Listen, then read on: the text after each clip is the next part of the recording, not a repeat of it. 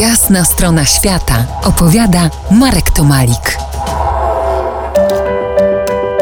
Tak, dzisiaj coś na smak, czyli przygody kulinarne z dala od domu.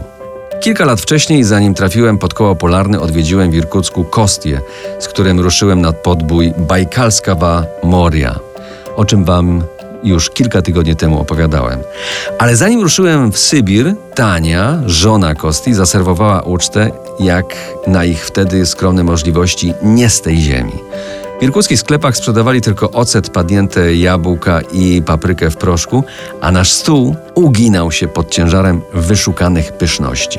Był piruk, cieplutkie ciasto drożdżowe z rybą, były kurki w śmietanie, był słynny płow, pilaw, baranina z ryżem i marchewką, był pasztet z dziczyzny z brusznicą i wyśmienity gruziński koniak, a na deser obiecany wcześniej korespondencyjnie omul.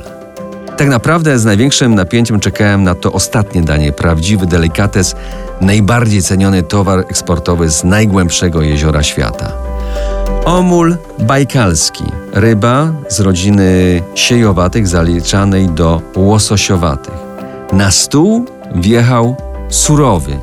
Przez dobre pół godziny mu się przyglądałem, po czym wymyśliłem, że potraktuję go jak galaretkę z wieprzowych nóżek, octem i pieprzem. Po krótkich nieporozumieniach językowych, no bo jak jest ocet po rosyjsku, i osłupieniu gospodarzy dostałem, co chciał. Problem w tym, że ichni ocet miał moc 5-krotnie większą od naszego. O tym nie zostałem uprzedzony i paliło w gębie strasznie, ale jednocześnie znieczuliło moje kubki smakowe na tyle, że 2 pierwsze kęsy surowej ryby powędrowały do przewodu gastrycznego na sporej szybkości. Przeżyłem. Oczy nie wypadły. Teraz, już zasobny w nowe doświadczenie, poprosiłem o świeży talerz i spróbowałem bez octu i pieprzu. Po prostu wyborne, znakomite, delikatne, soczyste i sycące. Tyle zajęła walka z uprzedzeniami. Rosjanie patoszą świeżego omula, solą go i pozostawiają, aby skruszał co najmniej dobę w chłodnym miejscu. I to jest cały przepis na jeden z delikatesów wszechczasów i wszechmiejsc. Przynajmniej dla mnie.